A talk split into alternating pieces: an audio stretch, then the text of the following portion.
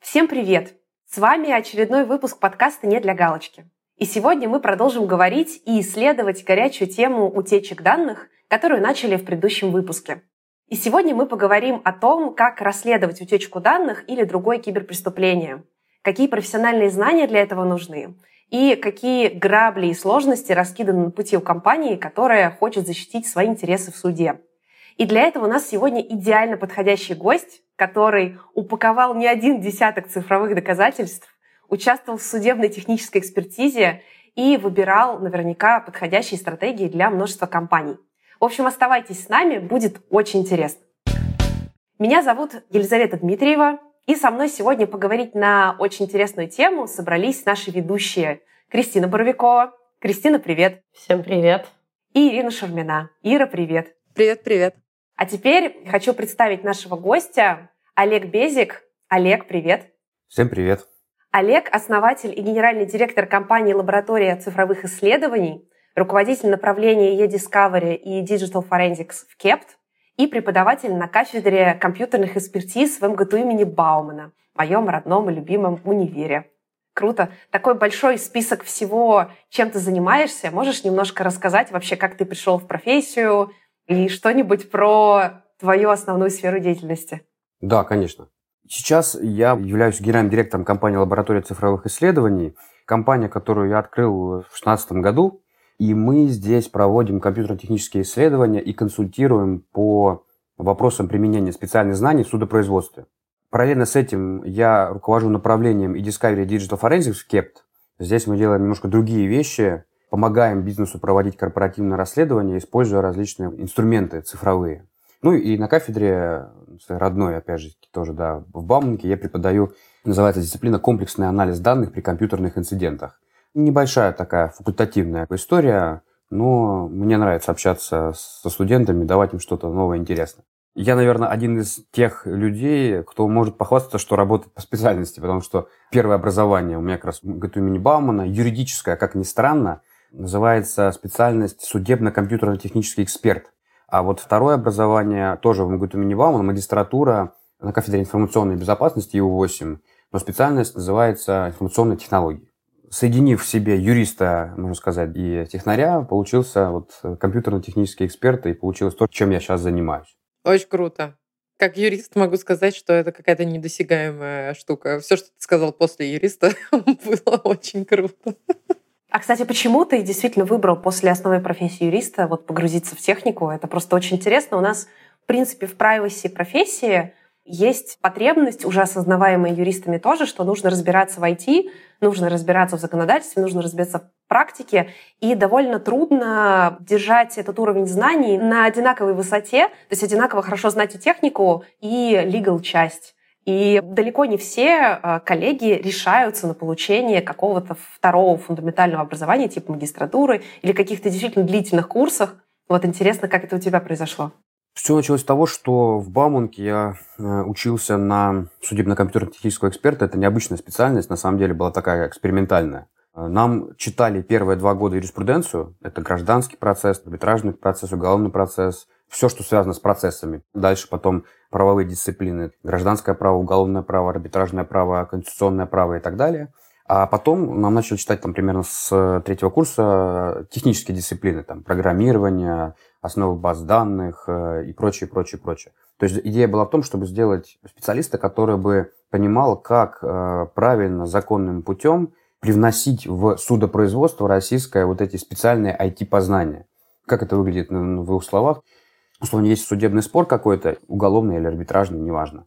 И часто судьи, там, участники этого судопроизводства, они не понимают каких-то вещей, связанных с IT. Соответственно, я, как компьютерный эксперт, могу э, это объяснить так, чтобы это было понятно и юристу, и технарю. Примерно вот такой смысл. Ну и после первого образования я просто понял, что хочу получить, ну оно было такое, конечно, техническое юридическое, да, смешанное такое, но все-таки я понял, что хочу получить еще фундаментальные технические знания для того, чтобы мне это помогало в дальнейшем. Потому как ну, эксперту компьютерному, когда он приходит в суд, очень важно показать свою компетенцию. Прежде всего, это начинается с того, что как по одежке встречают, да, начинается с того, что исследуют твои документы, да, то есть документы подтверждают, что твою квалификацию, а первым документом, подтверждающим твою квалификацию, является там твой, твой диплом. Соответственно, мне просто хотелось получить этот диплом технический. В Бауманке была возможность, ну, я подумал, почему бы и нет. Ну да, в таком бизнесе, наверное, действительно диплом это все еще важно, потому что сейчас в профессии там корпоративного правосиста уже там какое у тебя образование, юридическое, IT или вообще там, я не знаю, какое-нибудь лесопроизводство, но у тебя вагон практики уже не столь принципиально. Давайте прыгать в нашу тему. Собственно, в моем представлении работа над расследованием киберинцидента или киберпреступления – у коллег из DPO или информационной безопасности в основном сводится к задаче определения причин, которые привели к инциденту, например, к утечке, и к задаче оценки последствий, в том числе регуляторных, там, какие штрафы, что нам написали субъекты данных, есть ли какие-то жалобы, претензии, как там пиар-историю разворачивать и так далее. А вот что происходит дальше, если компания хочет защитить свои интересы в суде, находится за, знаешь, таким некоторым слоем профессионального тумана.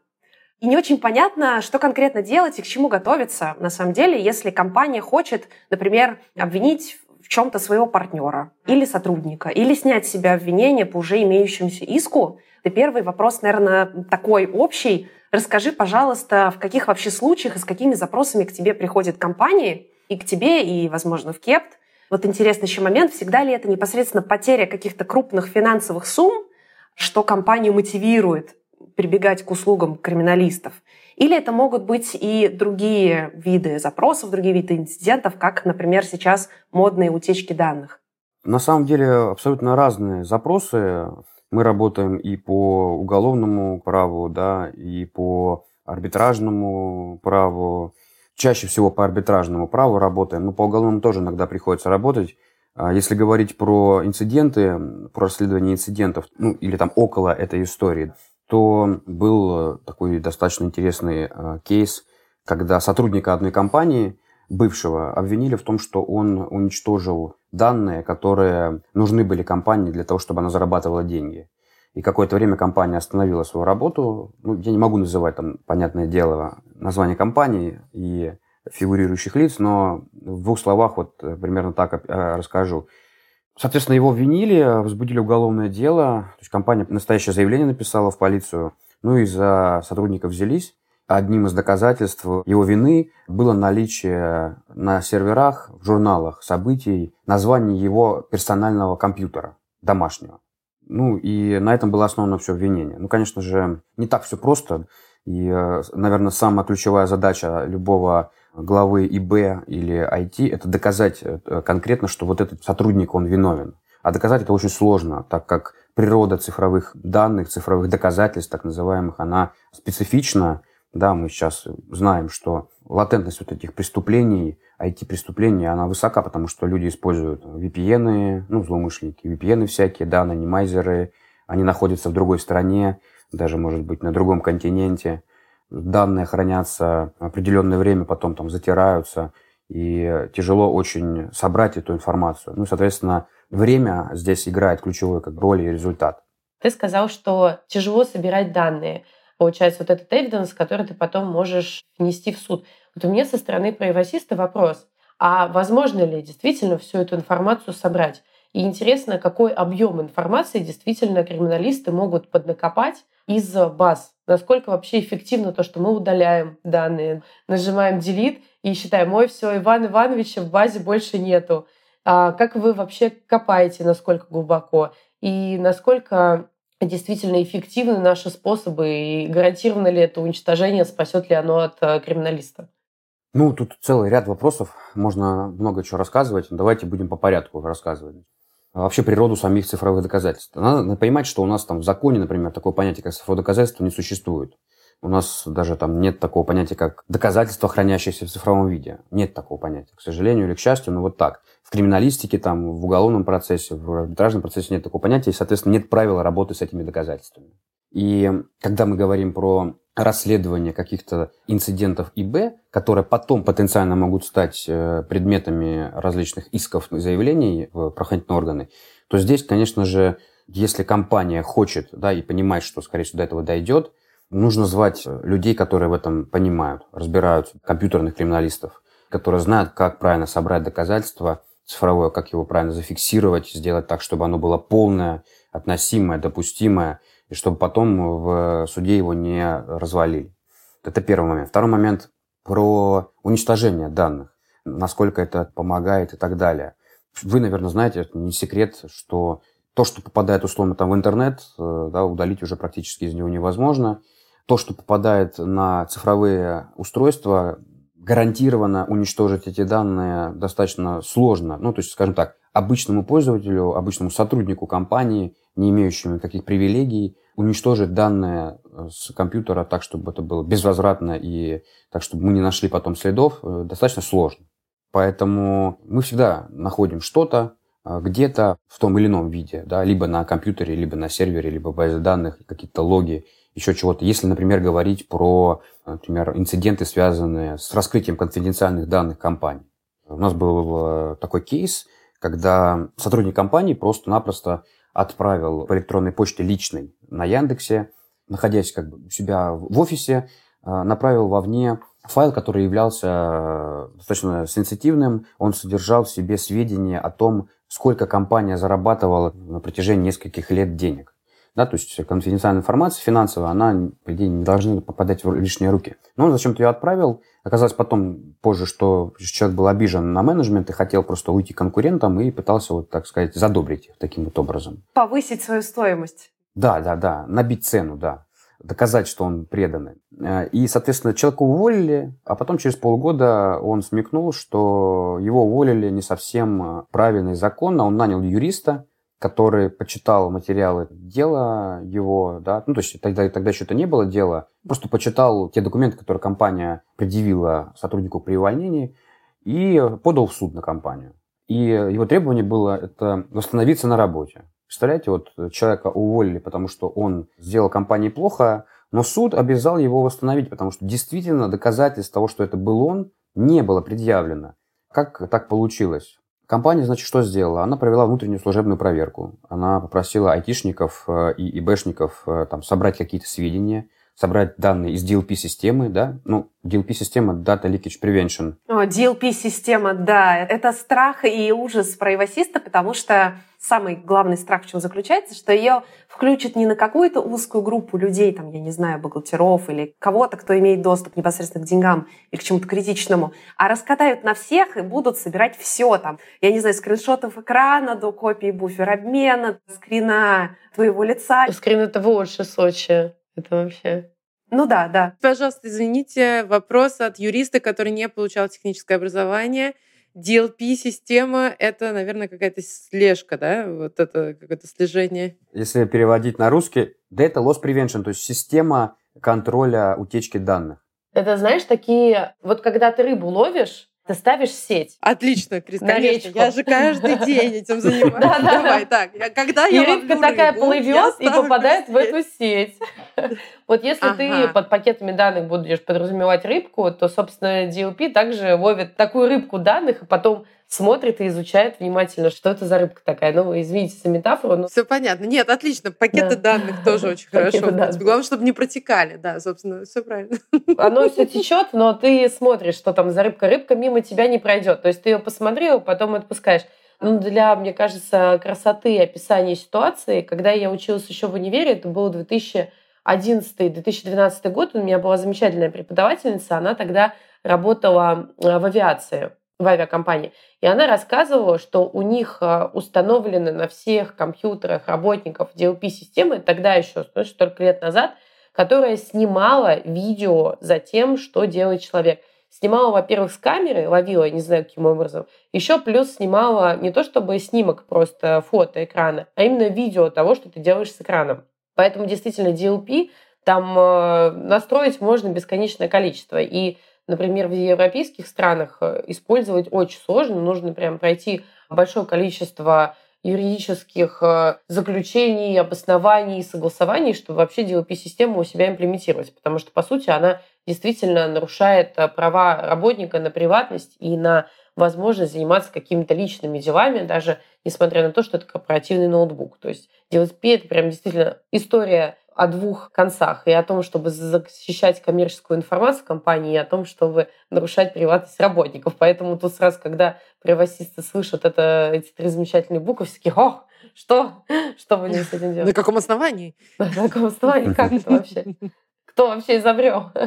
Да, но давайте вернемся к нашему кейсу. Итак, собственно, компания поручила айтишникам выгрузить какие-то логи из DLP-системы. Что было дальше? Да, кроме DLP-системы, они там опросили коллег в округе, которые подтвердили, условно, что человек находился в офисе в этот момент. Ну и все, и в принципе они составили такое внутреннее заключение, по которому человека уволили. Еще момент э, уволили на основании того, что он распространял именно вот конфиденциальные сведения компании, конфиденциальные данные.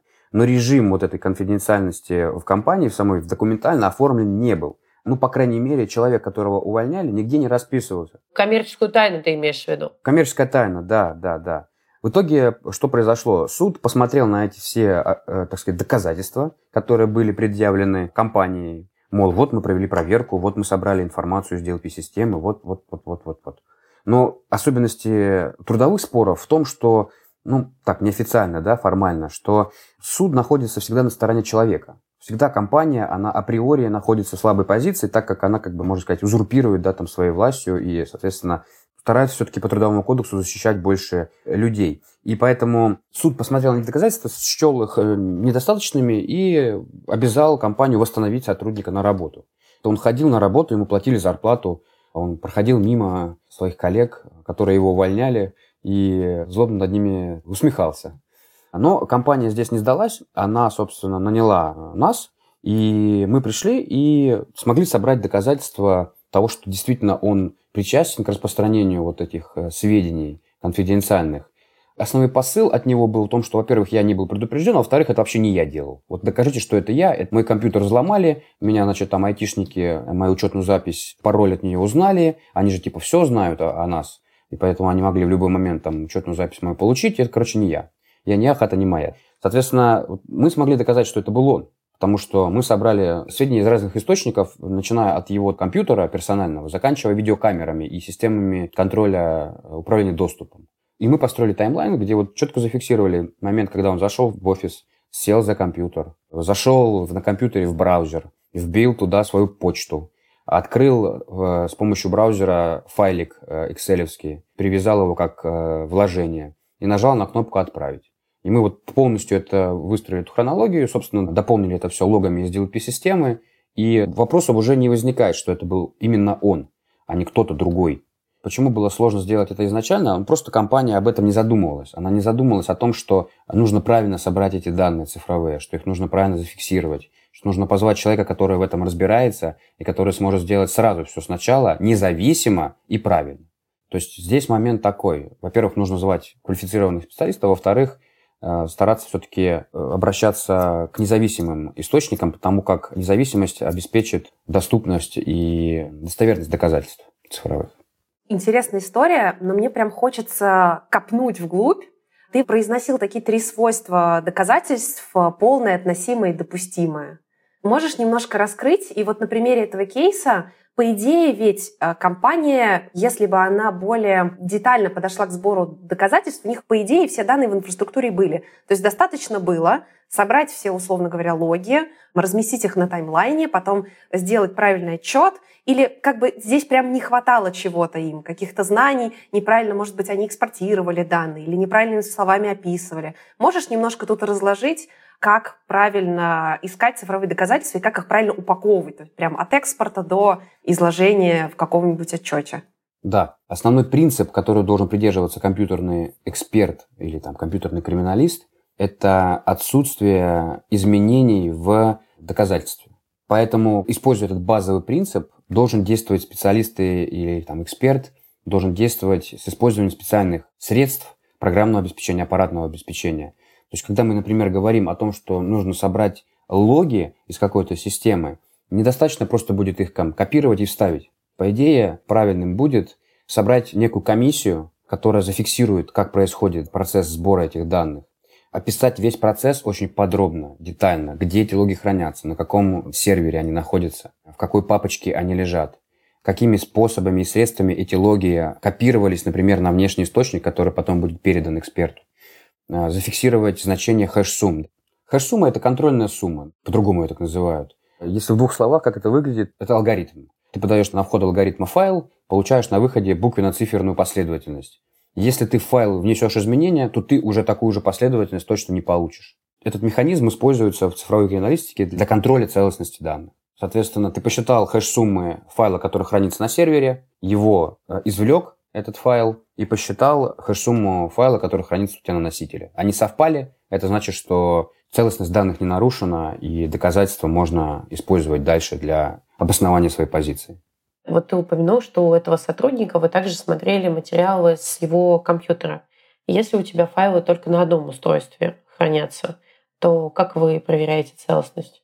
Если данные хранятся на компьютере, то, как правило, делается полная побитовая копия компьютера. То есть внутри каждого компьютера у нас есть носитель информации. Это либо жесткий диск, да, NGMD, называемый. Такая коробочка небольшая, в которой есть диски, на которой, собственно, находится вся наша а, информация в циферном виде, в виде ноликов и единичек.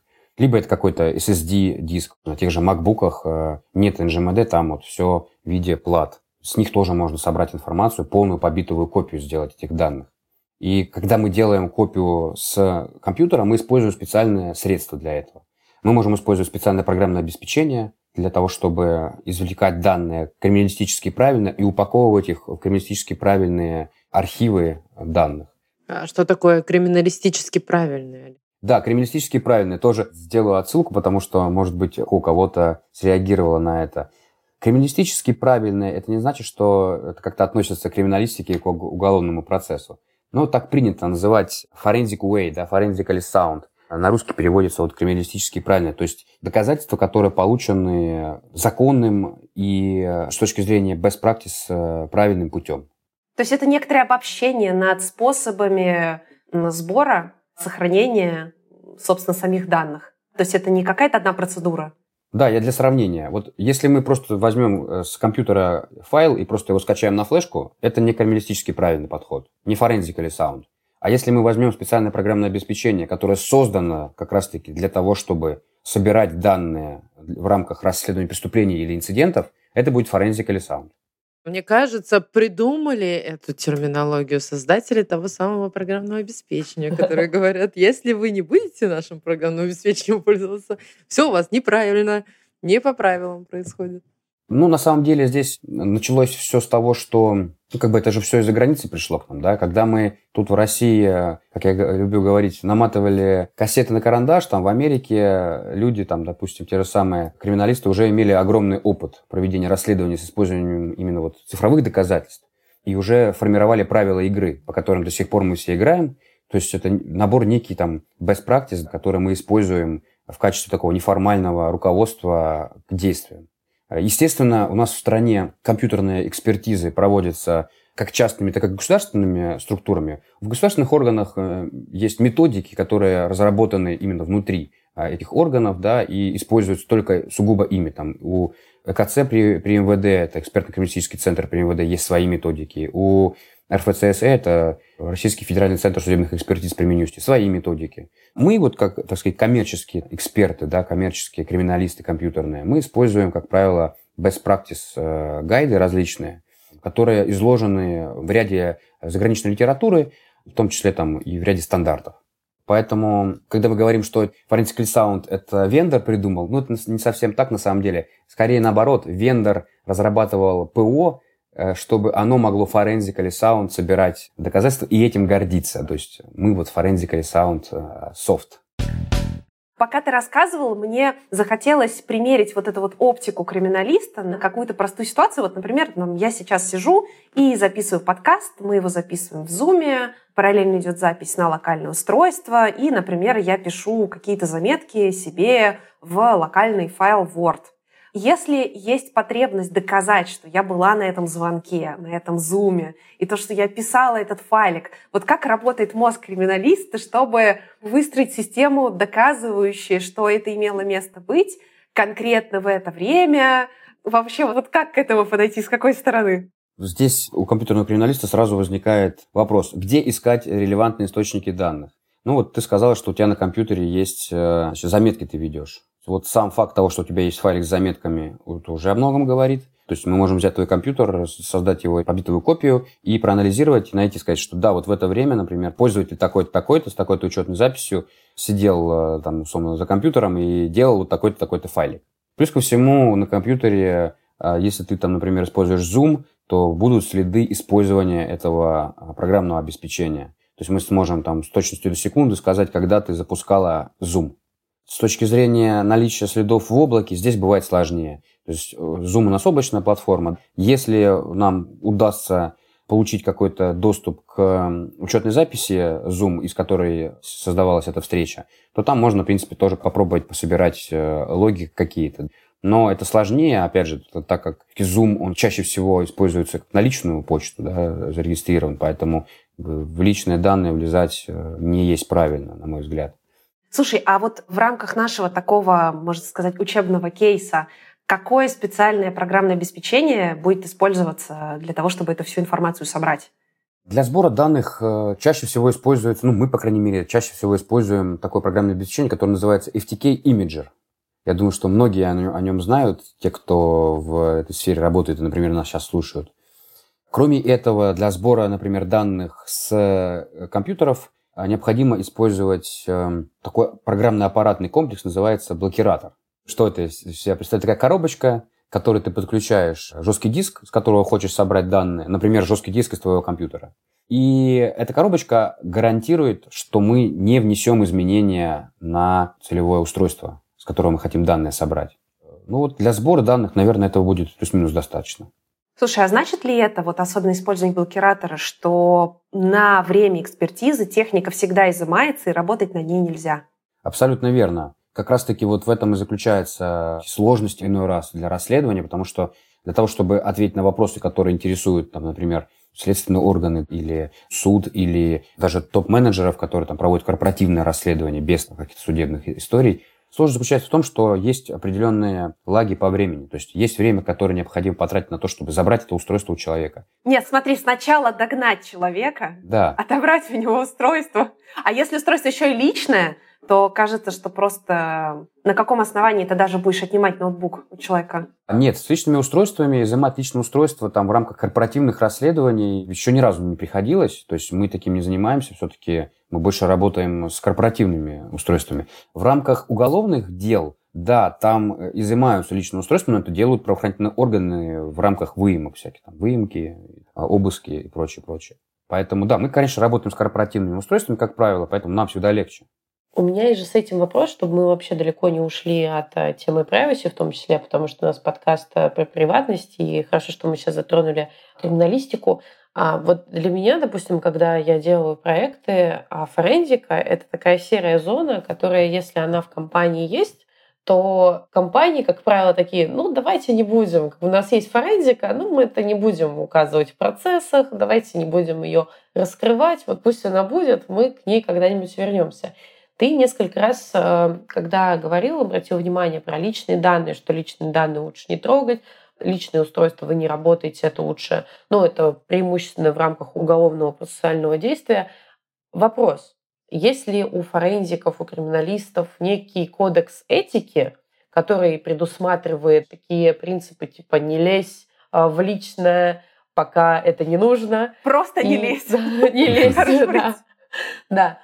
И второй вопрос у меня, наверное, будет ко всем на подумать, как вообще форензику легализовать и сделать ее такой, в кавычках, законной процедурой, в рамках которой работник при трудоустройстве, ты ему говоришь, у нас может быть форензика, если что-то пойдет не так, знай об этом. А действительно не бежишь там за ним, за его ноутбуком, за ним за линией вырываешь и потом производишь расследование. В продолжении второго вопроса просто интересно понять, насколько именно эта законность, транспарентность, прозрачность криминалистических процедур, которые в теории могут быть проведены на устройствах корпоративных, но на которыми работают работники, насколько это все развито в нашей стране. Или мы работаем постфактум, случилась какая-то ситуация, вырываем и потом как-то действуем. И возможно ли вообще ее сделать транспарентной? Отвечаем на вопрос э, номер один про кодекс этики. В целом, кодекс этики как таковой, прям где-то зафиксированный, которым мы пользуемся, как отче наш утро, утром и вечером читаем, нет. Но, конечно же, здесь мы прекрасно понимаем, что влезать какие-то человеческие личные вещи мы не будем. Мы всегда стараемся сохранять вот эту вот тайну там, личных переписок, тайну личных данных. А бывают случаи, когда к нам э, приходит э, сотрудник и говорит, я не хочу, чтобы вы вот на моем, с этого моего устройства собирали какие-то цифровые данные, потому что там, кроме корпоративных, у меня еще есть и личные фотографии, например, моей жены, моего ребенка. Кроме этого, у меня есть там доступ в личную почту там, с Яндекса, например. Ну, вопрос о том, стоит ли вообще хранить на корпоративном устройстве какие свои какие-то личные вещи, каждый сам решает. По мне, конечно, это не стоит делать, просто потому что, чтобы лишний раз у тебя у самого голова не болела, и ты сам не переживал, что где-то что-то будет доступно. Но каждый выбирает сам. А, но, тем не менее, вот бывают случаи, когда мы там, говорим человеку, хорошо, мы не будем собирать у тебя весь твой, там, например, персональный там, компьютер, все данные с персонального компьютера. А давай так, ты положишь все свои файлики в какую-то папочку, покажешь нам, что у тебя там в этих папочках нету ничего, что связано с работой, а после, только после этого мы данные соберем и заберем себе. И везде в своих документах, процедурах мы указываем, что в такой-то папке лежат личные файлы. Мы предупреждаем всех об этом, начиная от топ-менеджеров, которые к нам приходят э, за, за расследованиями, и заканчивая от самих сотрудников, что есть сведения, которые мы не можем учитывать в рамках расследования. Вот это просто человеческое абсолютно отношение, абсолютно правильное, мне кажется, правильный абсолютно подход. Ну, естественно, э, у нас у всех, кто работает в этой сфере, подписаны NDA, да, и, естественно, абсолютно неправильно было бы рассказывать, например, где-то на какой-нибудь конференции, как ты там у какого-нибудь э, Васи Пупкина там видел какие-нибудь э, фотографии интересные, странные, да, то есть это абсолютно неприемлемая история, мы так не делаем, это не про нас стопроцентно. И основной принцип этический, который мы должны придерживаться, это ответственность за то, что мы делаем. Потому что, во-первых, мы, как специалисты в этой области, можем сделать с данными абсолютно разные истории, то есть мы можем их и удалить, и если вдруг, вдруг э, какой-нибудь неопытный человек начнет что-то с данными делать, он их может и удалить, и уничтожить, и тогда всем будет плохо. Во-вторых, эти данные могут быть, опять же, доступны через какое-то время там, определенному кругу лиц, и нужно за этим следить. И мы, конечно же, выстраиваем процедуры работы с цифровыми доказательствами так, чтобы никто, кроме как команда, ответственная за расследование, не видел эти данные. А, информация у нас хранится в специально выделенном помещении, в сейфе, в железном большом ящике, там сохранятся копии этих данных. Э, доступ есть там ограниченного числа лиц, и э, мы конфиденциальность стараемся, конечно, обеспечивать. А вот то, что в сейфе это все хранится, это вы как ведомые лучшими практиками или есть определенные законодательные требования, которые обязывают вас так относиться к цифровым доказательствам? Ну, конечно. Во-первых, э, как происходит сбор данных? Есть компьютер, ты делаешь полную побитовую копию, сохраняешь на какой-то внешний жесткий диск. Этот жесткий диск должен быть зашифрован. То есть нельзя использовать нешифрованные жесткие диски, на которые ты записываешь э, цифровые доказательства. Потому что они могут быть доступны там по разным причинам. Случайно ехал где-нибудь, там обронил, или кто-нибудь украл сумку или еще что-то. Ну, это плохо кончается. Во-вторых, э, как правило, нельзя, например, перемещаться с этими устройствами в общественном транспорте. Ни в коем случае. Потому что всякое бывает. А вот в-третьих, хранение этих э, устройств с копиями цифровых доказательств – это тоже отдельная как бы история. Есть э, определенные правила хранения. В частности, вот нельзя просто положить э, диск на стол и уйти домой. Обязательно его нужно спрятать в сейф, который там будет под ключ закрыт и будет находиться в подконтрольном помещении, доступ к которому будет контролироваться централизованно какой-нибудь системой контроля управления доступа как легализовать это все. И знаешь, в связи с этим а, даже накручу немножко этот вопрос.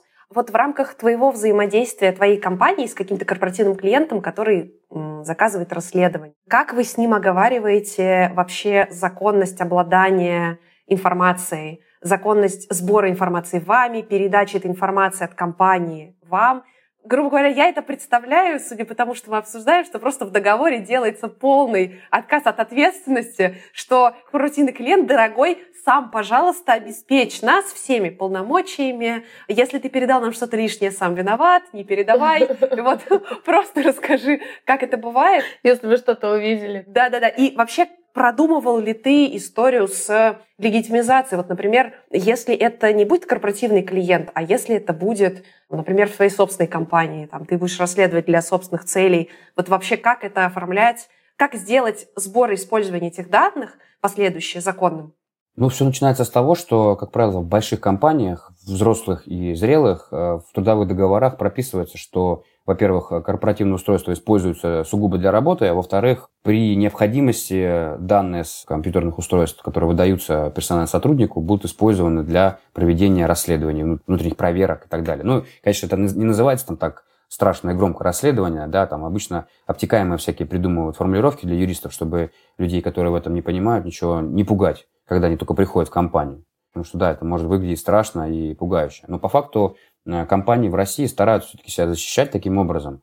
То есть ты соглашаешься на то, что, во-первых, ты не будешь хулиганить, а во-вторых, э, что э, если вдруг есть подозрение, что ты будешь хулиганить, ну, ты как бы лапки кверху и белый пушистый сдаешься сразу же автоматически, все свои устройства сдаешь, и мы их проверяем и говорим, что ты ни в чем не виноват, условно так. Мне кажется, этот подход, наверное, самый оптимальный, потому что по-другому защититься компании невозможно. Так как э, у нас там компании крупные, а люди, которые э, хулиганят э, там, один, два, там, три человека, а иногда бывает чуть больше, но в любом случае это всего лишь люди, потому что руководство компании не видит этой большой картины сверху, не понимают, что у них происходит прямо вот в моменте, а люди, сотрудники, они могут все прекрасно понимать, находясь на месте, и всячески пытаться противодействовать расследованиям, тем самым создавая еще больше как бы, проблем для компании. Поэтому, конечно, вот такой способ защиты, мне кажется, он оправданный. Если говорить, например, про зарубежный подход, у нас еще как-то заботятся, в принципе, там, о персональных данных, о конфиденциальности и так далее. В Америке разговор короткий, там даже не получится поспорить. То есть там придут, заберут у тебя, заберут еще и личное устройство заберут. И, к сожалению, ну или там, к счастью, не знаю уж как, но для бизнеса, наверное, к счастью, для человека э, обычного, наверное, к сожалению, так это у них работает. А бизнес очень сильно защищен в этом плане. У нас немножко все-таки по-другому, да, и все-таки компании стараются заботиться о конфиденциальности и данных, и жизни личной своих сотрудников. Поэтому, когда мы приходим на расследование, конечно же, мы собираем все необходимые документы, чтобы у нас было формальное основание для проведения расследования. Собираем значит, согласие на обработку персональных данных, целях расследования, прям у тех, кто находится в расследовании, против кого оно фактически направлено? Да, почему нет? То есть, э, если корпоративное расследование достаточно крупное и известно о нем, бывают такие расследования, которые длятся долго, и сотрудникам, которые находятся под ударом, так сказать, о них уже известно, то когда мы у них изымаем эти данные, то мы, конечно же, тоже собираем с них согласие, что мы можем обрабатывать их персональные данные. Иначе получается нарушение закона. То есть, например, КЕПТ не может обрабатывать данные там, сотрудников без их согласия. Иногда бывает так, что, опять же, если вот в договоре у тебя прописано это согласие в трудовом, то мы, в принципе, персонально согласие не получаем. Нам уже будет достаточно того, что в трудовом договоре написано, что сотрудник соглашается на обработку персональных данных и его там сведений третьими лицами, которым э, посчитает нужным обратиться его работодатель. Сейчас некоторые правосисты просто всплакнут, потому что было сказано много прекрасных вещей. Во-первых, согласие, которое невозможно сказать «нет». Согласие, по идее, штука добровольная. Ты можешь ответить «нет», но как ты можешь на самом деле запретить проводить корпоративное расследование? Это первое. А во-вторых, согласие в договоре. И тут просто кажется, что у нас у всех по щеке такая слеза прокатилась. Письменное согласие же еще должно быть на передачу данных э, третьим лицам и отдельно еще и с указанием этого третьего лица. Я бы хотела, с вашего позволения, немножко покопать эту историю, потому что хочется дать какой-то практический совет людям, которые сейчас слушают, у которых есть форензик или у которых планируют. То есть, получается, я так понимаю, это в трудовом договоре мы прописываем, что может быть определенные, могут быть определенные криминалистические процедуры в связи с тем, что ты по хулиганию пошалил. Ну и указываем, что все корпоративные устройства, они являются собственностью компании и запрещено в личных целях их использовать, оставлять личную информацию и так далее.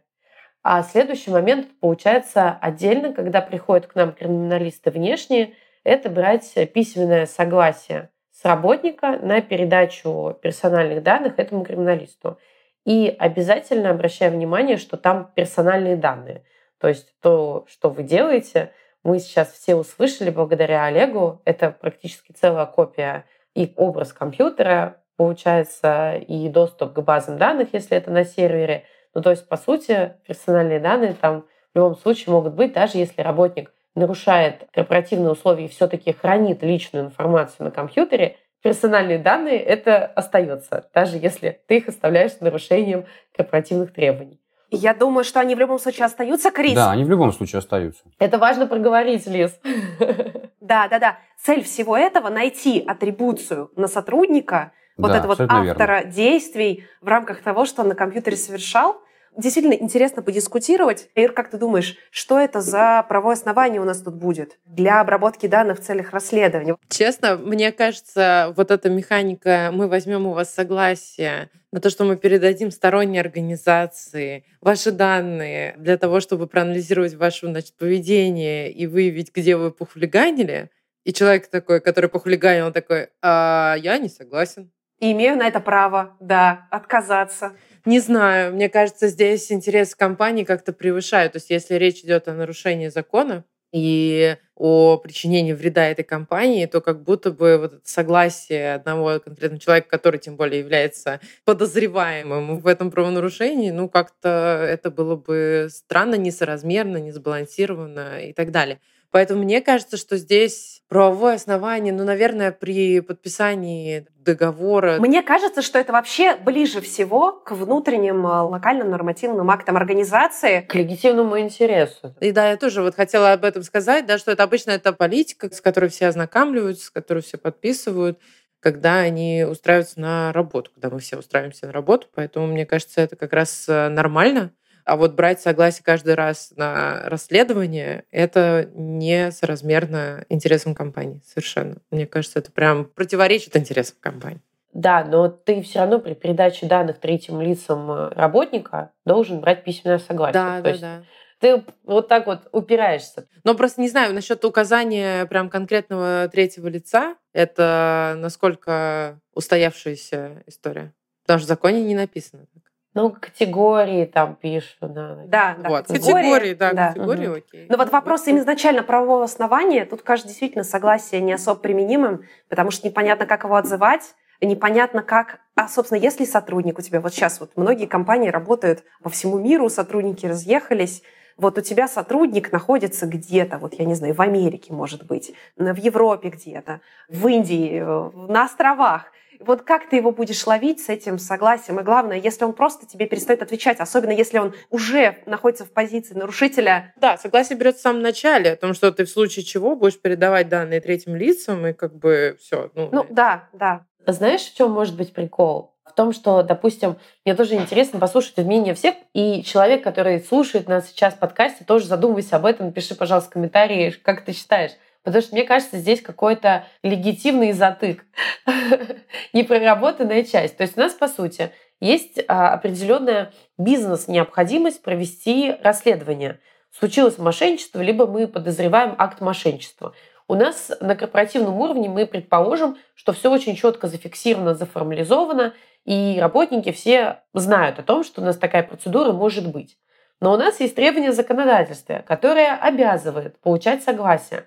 А ты согласие не получил, допустим, ну по какой-то причине нет у тебя письменного согласия на передачу третьим лицам. И тут тебе нужно провести криминалистическое расследование. Ты все это проводишь, и вопрос, будут ли считаться результаты этого расследования легитимными и признанными в суде при отсутствии согласия субъекта на передачу данных третьим лицам. Сможет ли субъект вот так вот через суд обжаловать эту всю историю?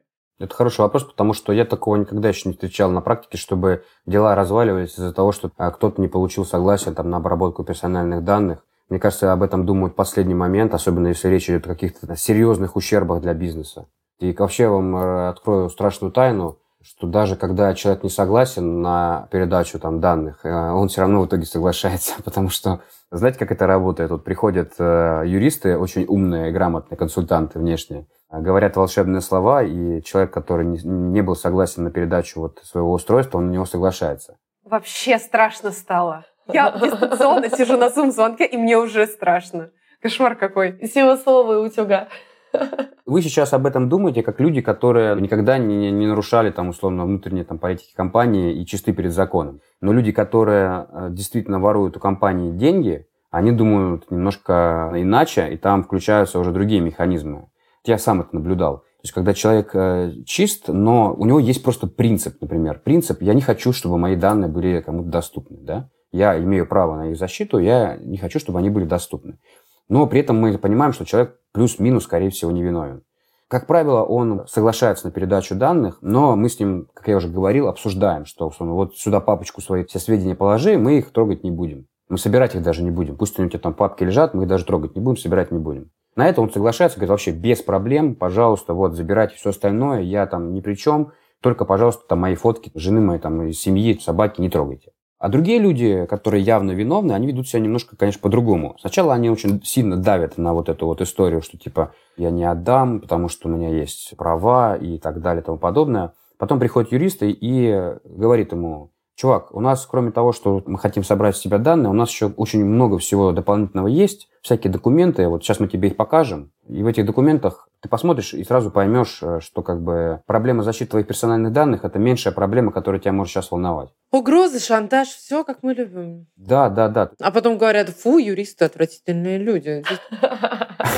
Ну, я не сказал бы, что это шантаж, э, это да, это просто демонстрация фактов. Человеку, который там украл у компании много денег, ему говорят, что мы знаем, что это ты украл, и вот тебе доказательства, и вот если ты сейчас еще будешь э, ставить палки в колеса расследованием, то ты еще больше, получается, украдешь потому что консультанты тут по часовках сидят с нами, да, соответственно, все вытекающее. И в этот момент у человека включается такая типа идея, что блин, ну, может быть, все-таки мне нужно как-то показать, что я все-таки э, сотрудничаю. Сотрудничаю. А, да, да, сотрудничаю. И он соглашается, в принципе, на все, и на передачу там, и потом всячески там что-то рассказывает, потому что понимает, что если он откажется, но расследование зайдет ту сторону, что действительно соберут все его доказательства против него, его уволят, условно, там одним днем по статье, и дальше устроиться куда-то еще, где-то еще воровать, ему будет очень-очень тяжело. Поэтому там уже включаются вот другие вот биологические какие-то механизмы, там химические в мозгах, и проблемы защиты персональных данных, они как-то уходят немножко на второй план. Но это вот э, примеры из практики, так сказать, да, это вот на теории выглядит так, а на практике немножко по-другому. Ты знаешь, есть еще одно интересное и важное право у субъекта. Вот мы говорили про конфиденциальность фактически. Законность да, основания, на которых ты передаешь свои данные и вообще кто-либо использует твои данные. И тут, наверное, основная рекомендация — это все-таки прозрачность, наличие внутренних процедур, потому что это позволяет не расплываться и как бы этим данным внутри компании и там не навредить человеку случайно, особенно невиновному. И право на конфиденциальность персональных данных. А есть еще право интересное на доступ. Это право звучит так, что человек имеет право запросить у любого а, оператора персональных данных информацию о себе. И я помню, что я читала такие довольно редко возникающие дела, вот в основном на территории Европейского Союза, где действует европейский закон GDPR, по поводу, собственно, лиц, а, работников а, в основном. Или даже, кстати, был, по-моему, клиентский кейс какой-то компании, когда клиент требовал предоставить ему материалы дела, материалы расследования о нем, чтобы с ними ознакомиться, оценить. Может быть, даже, ну, скорее всего, цель — это оспорить какие-то выводы по этому расследованию. Вот сталкивался ли ты с таким, и насколько ты считаешь, это противоречит интересам самого расследования? Вот вообще надо давать доступ или нет? Честно говоря, вот никогда не сталкивался с подобной историей в рамках корпоративных расследований. В рамках, естественно, судебных э, споров э, уголовного там, и арбитражных там, гражданских дел – ну, у обвиняемого есть право ознакомиться с материалами дела полностью, делать с них копии и так далее. Тут понятно все. Вот в рамках корпоративных расследований, честно говоря, ни разу ко мне не приходил э, там условно сотрудник, э, в отношении которого мы проводили расследование, и говорил, а скажите мне, какие вы данные у нас храните, а дайте-ка я сейчас вот это с, с ними ознакомлюсь и так далее. А вот представляешь, право-то они имеют это делать. И более того, закон 152 ФЗ и статья 14, если мне не изменяет память, да, с правом на доступ, она не делает исключений. Да, это интересно. Ну, именно в части целей. Хотя, кажется, по-моему, в GDPR, там, то ли в ресайталах, то ли в основных статьях, есть такой момент, что запрос на доступ может быть чрезмерным, и в некоторых случаях сам факт того, что ты представляешь доступ к данным, может блокировать тебя и отдалять тебя цели обработки данных. Взять тот же самый антифрод или расследование. Если ты имеешь своей целью построить такую систему правил, чтобы тебе ловить мошенников, а мошенник такой, ой, а дай-ка мне, пожалуйста, доступ к своей системе правил, как бы цель какая? Обойти эти правила при условии цели выстраивания этой системы, представление доступа к этим правилам, оно тебе не позволяет этой цели достичь. Но явно это в законе не прописано.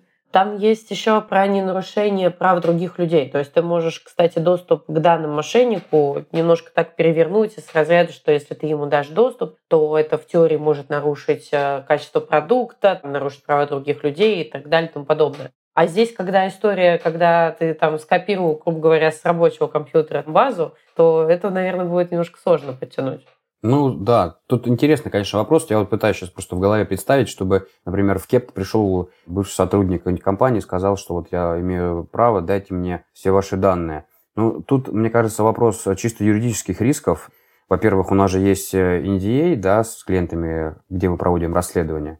И, конечно же, мне кажется, что прежде всего компании, которые обрабатывают эти данные, хотя бы неформально, но нужно как-то проконсультироваться да, с клиентом и понять, э, есть ли какие-то риски. Да, опять же, это тоже расследование, прежде всего, потому что иначе тогда зачем мы здесь собрались и зачем нам платят деньги.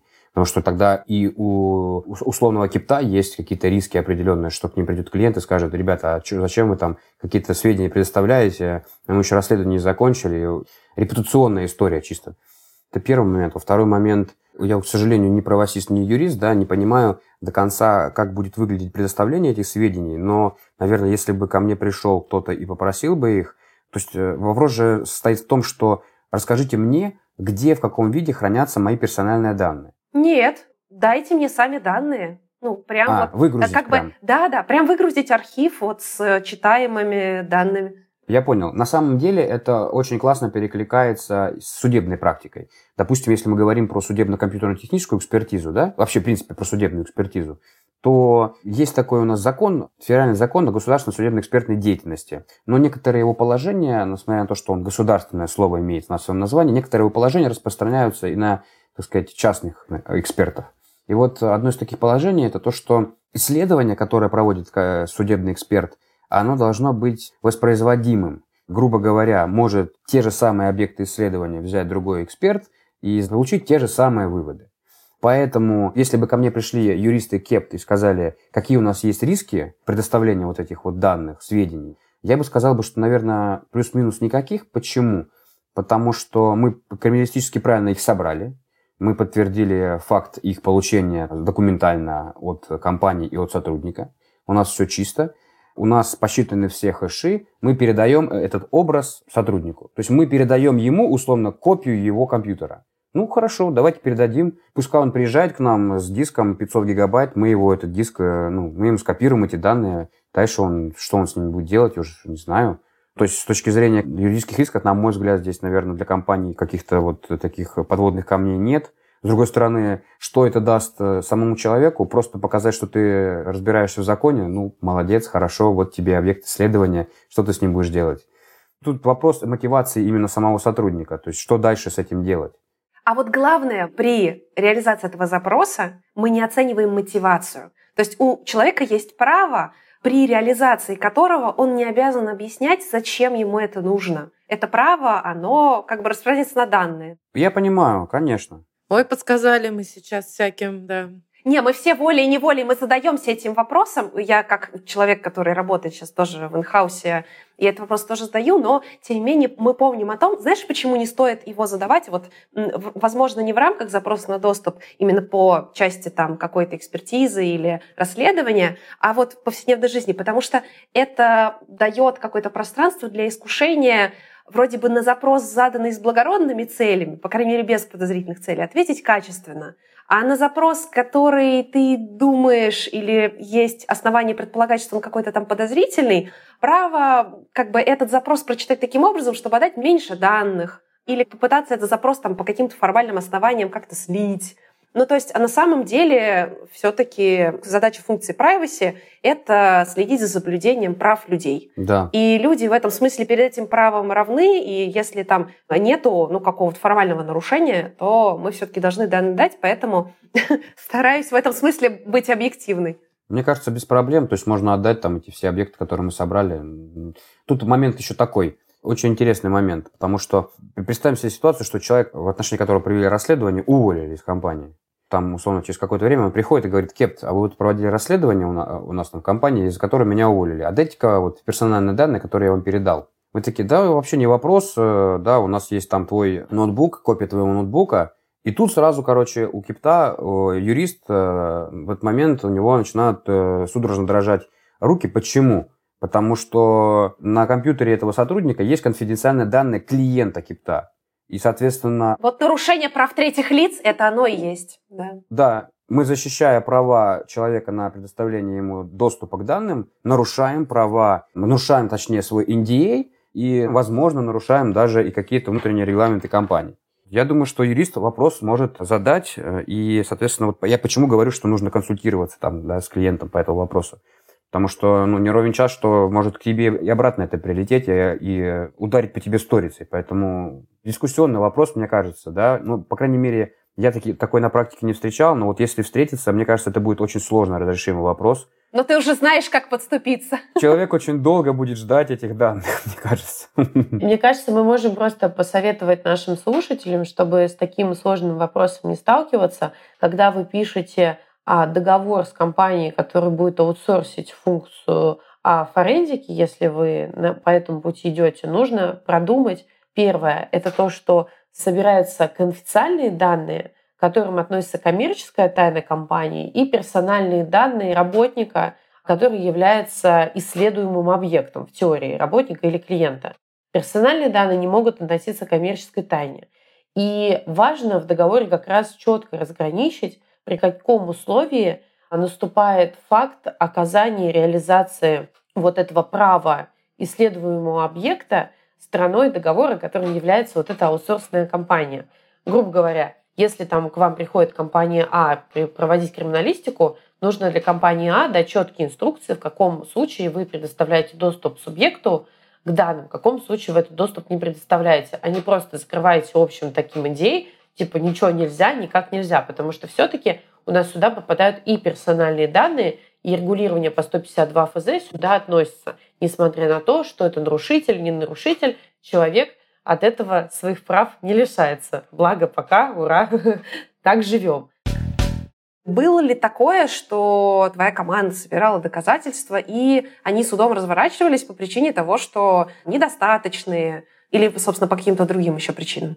Ну, смотрите, на самом деле, прямо таких откровенных случаев в моей практике, в моей команде не было никогда. Но я сам участвовал э, в одном из дел, где мне удалось как бы защитить честь и достоинство, так сказать, человека, физического лица, которого обвиняли в том, что он э, уничтожил данные компании. Вот, ну, то, о чем я вначале говорил, когда его там обвинили в том, что он уничтожил данные компании, основываясь на там, названии его личного ноутбука. Удалось это как сделать? Э, смысл такой был в том, что компания, в которой работал тогда сотрудник, она для того, чтобы не потерять время, она привлекла коммерческих компьютерных криминалистов в другую команду. И они, значит, собрали доказательства определенные. И вот в материалах дела мы видели вот эти документы, которые они заполняли, свои внутренние э, документы, там, of custody, acquisition notes, так называемые. Это документы, которые сопровождают любое там, расследование, digital forensic расследование. Chain of custody – это, ну, если дословно, то цепочка владения, э, грубо говоря, протокол передачи носителя. Когда мы забираем, например, компьютер для того, чтобы собрать с него данные. Вот мы оформляем chain of custody. Acquisition notes – это протокол сбора данных, где мы описываем пошагово, что мы делали, каким программным обеспечением пользуясь, в каких условиях, когда, кто это делал. Ну, короче говоря, очень подробно все описываем, документируем. И мы изучили эти документы и поняли, что доказательства, в которых содержалось вот как раз-таки название этого компьютера, они были получены не совсем э, корректно. Несколько маленьких неувязочек, на которые, собственно, нам компьютерный криминалист в суде уже при допросе не смог ответить. И в совокупности с тем, что имя компьютера никак не может свидетельствовать о том, что это был конкретный человек, удалось как бы доказать э, невиновность э, этого сотрудника.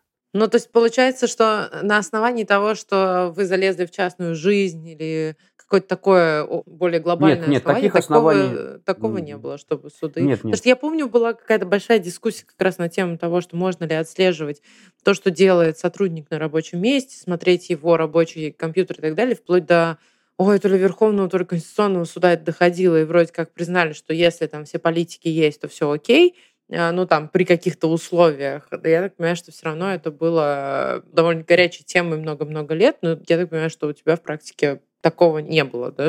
Вы как-то максимально аккуратно подходите к оформлению всех доказательств. Конечно, конечно. Максимально аккуратно, ответственно, да, вот про принцип, который говорил, ответственность здесь имеет ключевое значение. На самом деле здесь, если говорить про уголовные какие-то вот преследования, да, то там, конечно же, суд смотрит по совокупности факторов. А почему-то уголовно, в уголовном деле у меня нет сомнений, что ваши доказательства примут. Ну, ставка уже больно высока, и речь идет о защите публичного интереса, в том числе, то есть не защите конкретной компании даже, а вообще публичного интереса. Ну да, тут э, на самом деле в чем фишка вот э, всех этих историй с расследованиями, которые перетекают в уголовку, за уголовным преследованием обращается непосредственно компания сама. Она приходит в полицию, там, ну, условно, там, руководитель юридического департамента пишет заявление от имени компании, и компания общается непосредственно там с следователями, там, с дознавателями, с правоохранительными органами. И компания предоставляет все необходимые доказательства по запросу там, следователя сюда. Если следователь очень хорошо понимает в сфере IT, то, конечно, это прекрасно, так как он может и сам вопрос правильно поставить, и назначить оперативно-розыскные вот эти мероприятия и следственное действие провести корректно, правильно. А вас привлекает, соответственно, следователь как экспертов? Да, то есть обычно следователь привлекает экспертов для сбора данных с цифровых устройств, потому что э, как бы следователь не обладает такими специальными знаниями. То есть не компания пришла к вам, а потом пошла с этими доказательствами в полицию, к следователям и так далее, а компания пришла в полицию и на этом этапе только вас привлекает? Вот это тоже очень хороший вопрос, как с чего все начинается, в какой последовательности все происходит. И кто за это платит? И кто за это платит? Ну, потому что мне кажется, что если компания платит, наверное, там чуть-чуть повыгоднее сделка может быть для вас. Смотрите, здесь какая история? Здесь все упирается в то, каким образом мы можем в российском законодательстве привносить в судопроизводство специальные знания. У нас есть, собственно, только один источник э, такой мощный, сильный, это судебная экспертиза, заключение судебного эксперта. Также есть еще такое понятие, как заключение специалиста, показания специалиста. В чем э, разница? При проведении экспертизы эксперт проводит исследование, а при, при предоставлении э, значит, заключения специалиста специалист только делится своим опытом, знаниями и так далее. То есть он не исследует ничего, он просто высказывает свое мнение. Условно можно разделить примерно так. С чего все начинается? Наверное, будет очень сложно прийти в полицию и сказать, что, вы знаете, у нас кто-то там ломанул рейд, да, его там стер, и у нас из-за этого там сервисы теперь э, не работают, э, в неработоспособном состоянии, и вообще там сервис упал, там никто не поймет, о чем вы говорите. Поэтому, как правило, всегда вот такие истории начинаются с того, что привлекают э, стороннюю внешнюю независимую компанию, которая приходит, собирает, вот опять-таки, да, все доказательства криминалистически правильно и оформляет заключение специалиста. Отвечает на вопросы, которые ставит, собственно, компания. Условно, когда там, например, уничтожили рейд, когда там какой-то пользователь там туда-то заходил, заходил ли вообще. Ну, короче говоря, там вопросы, это уже такая техническая чистая история, когда ты придумаешь вопросы.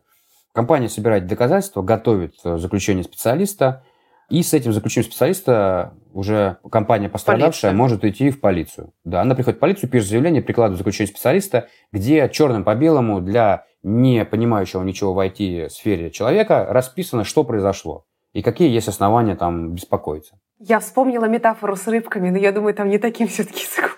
В таком случае, просто ну вот по моему опыту ведения судебных дел, слава богу, не уголовных, но если какая-то сторона привлекает независимую экспертизу, то эта компания потом не может участвовать в качестве судебного эксперта в процессе. Вот здесь также, да, получается, если вы как специалисты на, до вот этой стадии самостоятельного расследования уже выступили, то вы как бы не независимая, получается, организация для суда, и вас не могут. Да, смотри, у нас в законодательстве немножко все сложнее, чем кажется, потому что компания, которая проводила экспертизу э, на стадии предварительного следствия, не может проводить экспертизу не может быть экспертной организацией на стадии уже непосредственно там судебного разбирательства. Но у нас в законе нет такого момента, что произошел инцидент, компания привлекла стороннюю, например, организацию, компьютерных криминалистов позвала. Эти э, значит, сторонние компьютерные криминалисты собрали какие-то доказательства, э, там, сделали копии виртуальных машин, собрали доказательства с персональных компьютеров, там еще откуда-то, да, все пособирали, написали какое-то заключение, отчет, даже, скажем так, не заключение, а пусть это будет коммерческий отчет за денежку. То есть отреагировали на инцидент и, собственно, помогли компании этот инцидент нивелировать. И попутно собрали там доказательства того, какие учетные записи использовались, есть ли какие-то там названия компьютеров подозрительные. А потом компания думает, так, э, у нас есть свидетельство того, что, скорее всего, к этому причастен Вася Пупкин, мы сейчас его будем пытаться наказать уголовно. Еще там через полгода они идут к следователю и возбуждают уголовное дело. В таком случае, в принципе, компания, вот, которую нанимали, компьютерных э, криминалистов, она может быть экспертом. Как бы это странно и парадоксально не звучало, но такие случаи есть, и э, очень часто это происходит. Почему? На самом деле это оправданный момент с какой-то степени, потому что компания, которая провела расследование предварительно и подготовила отчет, она уже понимает, что там происходит, и ей не нужно будет время на то, чтобы тратить на это много времени, это раз. А во-вторых, в любом случае доказательств, которые были там, условно, полгода назад, сейчас их уже нет. То есть ты сделал копию виртуальной машины какого-нибудь сервера, журналов э, уже нет в этом сервере, там каких-то журналов событий. И, соответственно, ты можешь работать только с э, вот этой копией, которую кто-то когда-то сделал. Это сложный вопрос, это хороший вопрос. И всегда дьявол в деталях, и всегда нужно внимательно к этому относиться и смотреть. Но, конечно, на мой субъективный взгляд, в этом, наверное, какая-то есть э, доля заинтересованности. Ну, и есть вероятность к, такое слово есть, узурпированию вот этого власти, так сказать, да, когда независимая компания, которая там собрала доказательства, да, она же, в принципе, может быть и заинтересована в том, чтобы конкретного человека упрятать за решетку. И здесь нужно быть э, максимально осторожным самому следователю и впоследствии и суду критически относиться к тем выводам, к которым приходит компания. На мой взгляд, это будет э, справедливо. Так кто платит-то в итоге? Хороший вопрос. Мы так и назовем, наверное, этот выпуск, да? Кто в итоге платит? Ну, когда компания заказывает, понятно, компания платит. А вот дальше, если следователь вас привлекает? Если следователь привлекает, то, как правило, следователь организовывает э, оплату работы эксперта, следователи, ну, они достаточно такие ребята, скажем так, обеспеченные в плане э, экспертизы. Они могут пойти, например, в Минюст или там в МВД или в Следственный комитет и сделать там экспертизу. Да, но если речь идет о каком-то конкретном сложном расследовании инцидента ИБ, то, конечно, они привлекают, э, как правило, стороннюю компанию, которая уже там что-то сделала. Да. Ну, на самом деле, вот не могу прям сейчас ответить э, на этот вопрос, потому что по-разному всегда бывает. То есть когда-то компания может сама, как пострадавшая, тоже здесь заплатить? Да, иногда, иногда следователь говорит так, что, ребята, вот вы хотите, чтобы мы там сделали какие-то следственные действия, ну тогда платите компании денежку, пускай там их специалист приезжает. А потом, если что, мы будем как-то взыскивать эти убытки? Да, ну примерно так. Опять же, насколько это законно и правильно, это я не берусь судить. Мне кажется, что, наверное, все-таки у нас в стране, наверное, не хватает вот этого вот регулирования в сфере вот оплаты работы судебных экспертов, потому что есть разные мнения по этому поводу. Есть там великие ученые, которые там теорию судебной экспертизы разрабатывали, и они говорят, что, условно, экспертизы могут проводить только некоммерческие организации. То есть, условно, если ты там ООО, ты экспертизы проводить не можешь. Ну, по уголовным делам уж 100% потому что якобы ты вот, значит, э, не заинтересован. Коммерческой деятельностью занимаешься, да. Да, если ты коммерческой деятельностью занимаешься, то ты, значит, вот потенциально уже как бы аффилирован, бла-бла-бла. На самом деле доказать то, что эксперт э, аффилирован, достаточно сложный момент. Почему? Потому что у нас отводу подлежит экспертиза, если есть э, следы заинтересованности. Но доказать это, ну, просто не, недостаточно просто прийти в суд и сказать, да, вот они там вчера кофе пили, сидели. Да, это очень сложно, да. Мы однажды такую схему рисовали, как, знаешь, в лучших расследованиях оппозиции. С красными нитками вот эта вот карта на доске. Ну, примерно так, да. Только в электронном виде мы делали такую с фотографиями, с должностями, родственными связями и так далее. И мы прям доказывали, что эксперт является племянником человека, который связан с этой организацией, работают там они там на другом уровне немножко в одной организации, какие-то там еще родственные связи и все такое. И нам тогда не удалось, ну, потому что доказательства были такие, типа вот фотография, Косвенные. вот еще что-то. Ну, как mm-hmm. бы да. Но подозрение возникло у судьи, и нам удалось тогда организовать дополнительную комиссионную экспертизу, когда взяли и того эксперта, и эксперта, которого мы предлагали, и сказали, а теперь вы работаете вместе, делайте еще раз. И это тоже была большая победа, но вот за счет того, что мы хотя бы такую связь показали. Ну да, это, конечно, юридическая работа. Я здесь скорее про аргументацию именно такую техническую, да, что там надо кого-то разбить, или то, что они могут быть заинтересованы, потому что они на более раннем этапе уже работали э, с этой компанией, и явно у них уже там какие-то взаимоотношения есть. Вот такого рода аргумент. В целом, вот этот рынок судебных экспертиз и компьютерных экспертиз, в частности, он в России сейчас э, слабо регулируемый. То есть э, у нас есть федеральный закон, есть кодифицированное законодательство, там уголовный процесс, арбитражный процесс, гражданский процесс. И вот в совокупности эти документы, они регламентируют процесс проведения судебных экспертиз. Но лицензия не нужна на эту деятельность, да, каких-то требований жестких, формальных к наличию у эксперта образования нет. То есть оно есть в законе о Федеральной государственной экспертной деятельности, но оно распространяется только на государственных экспертов, да, там у них есть э, требования о том, что они должны проходить переквалификацию там каждую, условно, 5 лет. Если ты не государственный эксперт, у тебя такого требования нет. И формально ты не нарушаешь закон, если ты делаешь судебную экспертизу, которую тебе суд назначил. Поэтому очень часто экспертизы делаются достаточно низкого качества, и в том числе и по компьютерным э, расследованиям, и по компьютерным делам. Там человек 20 лет работал, там, условно, IT-инженером, потом решил вот сделать э, экспертизу. Читаешь его заключение, просто хочется плакать. Вот такое бывает. Слушай, мне кажется, хочется плакать сейчас тем компаниям, которые думали, что наш выпуск четко расставит все точки над «и», разложит, значит, проведение криминалистических расследований, экспертизы, все станет легко, понятно. Мне кажется, мы приоткрыли вот эту вот дымовую завесу, и стало только еще сложнее. А, я запомнила одно, что как бы не думай слишком долго, если ты понимаешь, что тебе предстоит суд и отстаивание интересов, зови профессиональных людей, которые сделают все правильно. И, наверное, в эту тему хочется от тебя получить какие-то рекомендации. Что ты можешь, в принципе, компании порекомендовать? Топ-3 шага. Да, если вот компания понимает, что либо уже что-то произошло, и она планирует там защищаться, а либо компания понимает, что в теории такое возможно, и просто хочет подготовиться. Что ты порекомендуешь?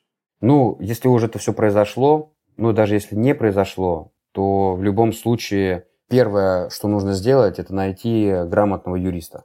Это первое, что нужно сделать вне зависимости от ситуации. Юриста именно по тематике.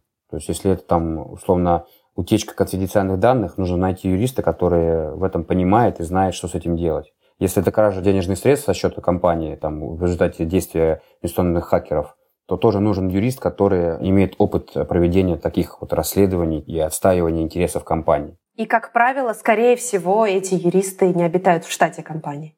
Ну, по крайней мере, с богатым опытом ведения подобных дел. Все-таки маловероятно, что они там будут. Честно скажу, что не очень часто встречал э, компании, у которых есть юристы достаточно квалифицированные и опытные для того, чтобы вот проводить такие сложные расследования. Почему? Потому что специфика очень большая. Юрист может быть суперграмотным в какой-то области, но вот в этой области юрист без практики постоянный, он э, будет э, телепаться, как маленький ребенок в бассейне и не знать, что делать. Абсолютно точно. Я часто слышал э, от различных компаний такой тезис, что зачем мне кого-то нанимать, у меня и так вот целый штат юристов, пускай они там разбираются. Но когда ты смотришь в глаза этих юристов, у них в глазах просто детский страх. А в глазах ужас. Ужас. Да. Не, я абсолютно поддерживаю, потому что я вроде тоже там что-то понимаю в персональных данных, в privacy и все такое, но и эта сфера очень специфическая, и ну, тут отдельные прям специалисты есть, которые только этим занимаются на каждодневной основе, и я бы сама пошла к ним в первую очередь. Да, это так. Во-вторых, мне кажется, что, ну, если уж у тебя есть такие подозрения, что рано или поздно у тебя это может стрельнуть, то, наверное, очень правильно было бы с точки зрения, ну, head of privacy там или head of, не знаю, ИБ, а, иметь в рукаве какие-то знакомства в области там, компьютерных расследований, компьютерных инцидентов, компьютерной экспертизы. То есть ты всегда, у тебя есть возможность просто человеку позвонить, описать ситуацию, сказать, что нам делать. Просто вот прямо сейчас, что нам делать. Не через день, не через неделю, а вот прямо сейчас. У нас деньги крадут, что нам делать? Вот, то есть это, наверное, будет э, такой ключевой момент.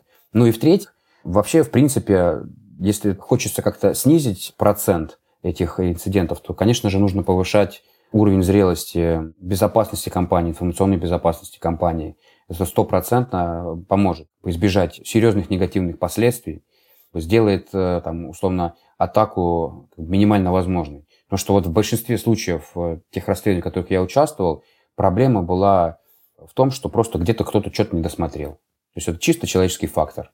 И с этим, к сожалению, тяжело бороться. Поэтому это работа, которую нужно делать прямо сейчас. Вот прямо сейчас вставать и делать и делать ее постоянно. Это процесс, который должен быть запущен, и постоянно усовершенствован. И этот процесс, у него очень много аспектов, очень много нюансов, начиная от тех же самых трудовых договоров и заканчивая сбором копий данных, когда человек увольняется. Вот тоже неплохая практика. Да, и процесс управления доступом сюда же. Да, процесс управления доступом и так далее. Всего-всего полно-полно-полно. Но если ты как бы человек, который отвечаешь за безопасность, ты, наверное, об этом тоже должен знать и понимаешь, как это выглядит.